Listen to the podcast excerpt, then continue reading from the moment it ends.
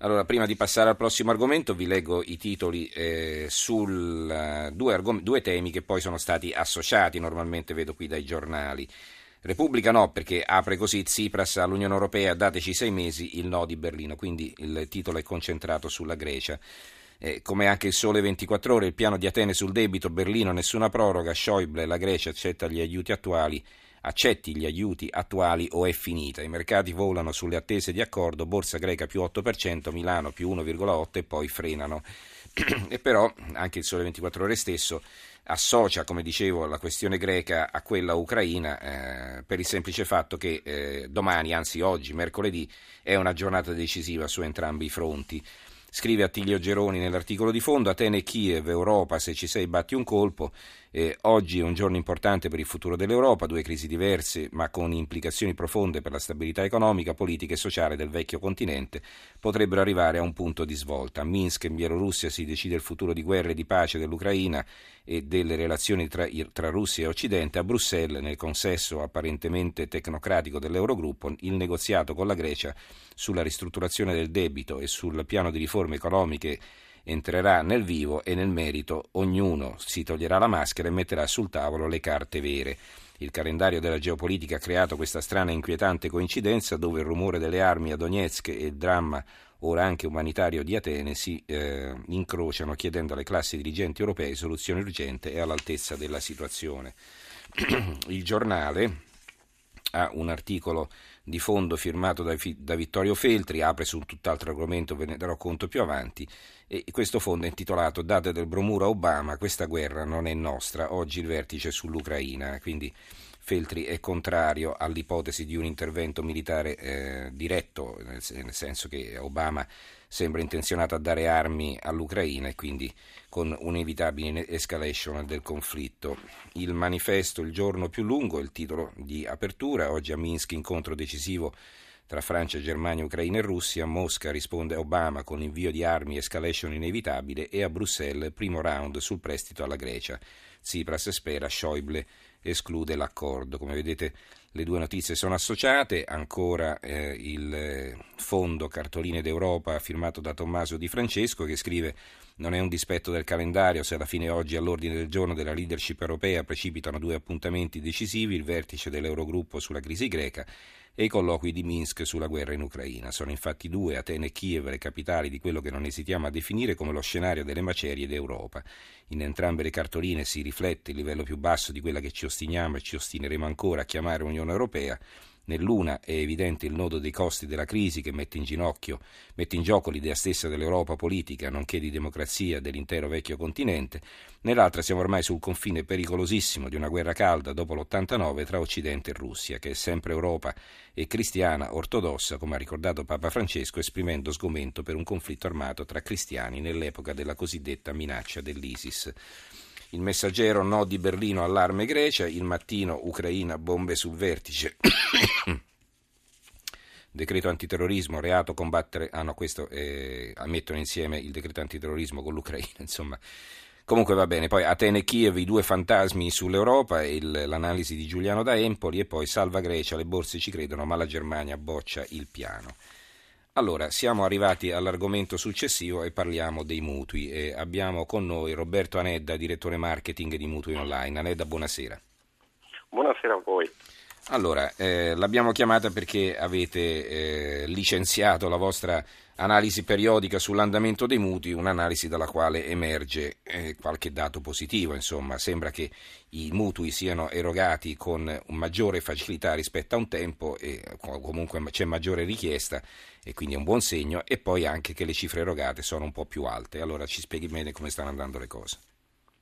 Sì, effettivamente le varie misure che la BCE nell'ultimo anno ha messo in campo stanno man mano avendo i loro effetti anche eh, sul mercato del credito. Effettivamente il, denaro costa meno per le banche, ce n'è un'ampia disponibilità e quindi le diverse banche, dato che sono anch'esse interessate a reincrementare i propri fatturati dopo anni di calo anche nel mercato dei mutui, e già dall'anno scorso hanno ripreso ad erogare eh, sicuramente in maniera molto più ampia e concorrenziale, con tassi sempre più bassi, tant'è vero che il 2014, anche se i dati complessivi di tutto il mercato non sono ancora disponibili, ma sicuramente farà segnare un incremento delle erogazioni anche solo per quanto riguarda i mutui casa superiori al 10% rispetto all'anno prima, che sembra poco, ma eh, dobbiamo ricordare che venivamo da 4-5 anni di cali continui eh, del mercato sia immobiliare che anche dei mutui. Ma questo è in parallelo, eh, cioè legato solo al fatto che adesso le banche hanno una maggiore disponibilità finanziaria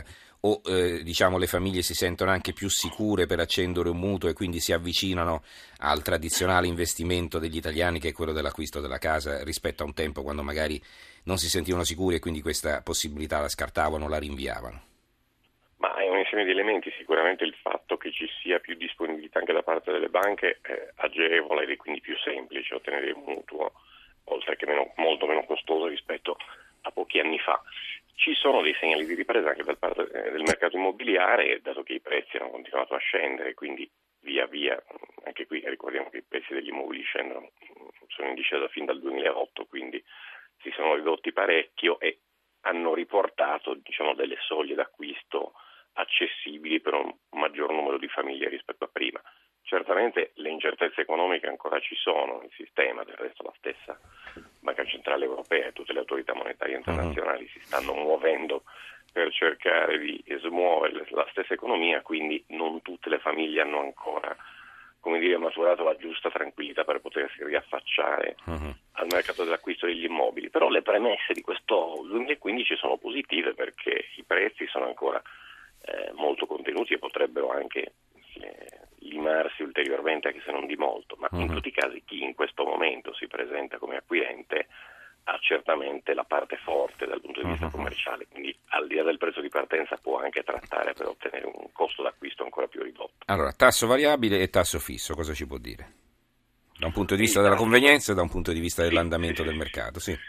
Eh, innanzitutto siamo in entrambi i casi ai minimi storici di sempre, I, i migliori variabili partono dall'1,65, ricordiamoci che eh, prima della crisi i tassi più bassi erano addirittura sopra il 2 eh, perché adesso gli Euribor sono praticamente allo zero, quindi si paga solo lo spread praticamente e in più nei prossimi mesi è previsto che gli spread possano scendere ulteriormente anche se solo lievemente. In più, sembra quasi paradossale, abbiamo dei tassi fissi che anche per 20 o 30 anni di durata di un mutuo partono dal 3,10-3,15%, che sono i minimi storici assoluti, i minimi, i minimi precedenti erano sempre di 3-4 anni fa, ma ben superiori al 4, anzi quasi verso il 5, quindi un abbassamento notevolissimo che non a caso sta soprattutto negli ultimi mesi interessando sempre più eh, nuovi mutuatari, proprio perché una parte degli italiani è sempre stata fedele e comunque amante del tasso fisso, che di per sé è una sicurezza sul fatto che anche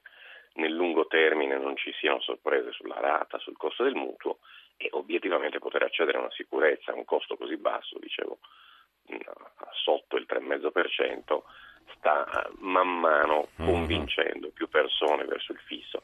È ancora preponderante come scelta il variabile perché chiaramente è più basso e in questo momento di, con una prospettiva di costo del denaro così contenuto ci si aspetta, un po' si scommette sul fatto che eh, così possa rimanere ancora a lungo e quindi comunque il variabile manterrà anche nel lungo termine una sua convenienza in termini di risparmio. Perfetto. Però c'è da dire che in questo momento effettivamente entrambi i tassi sono molto convenienti, quindi a seconda della situazione personale e anche economica si può optare per l'uno o per l'altra con pari convenienza. Grazie allora Roberto Anedda, direttore marketing di Mutui Online, grazie per essere stato con noi, buonanotte Anedda.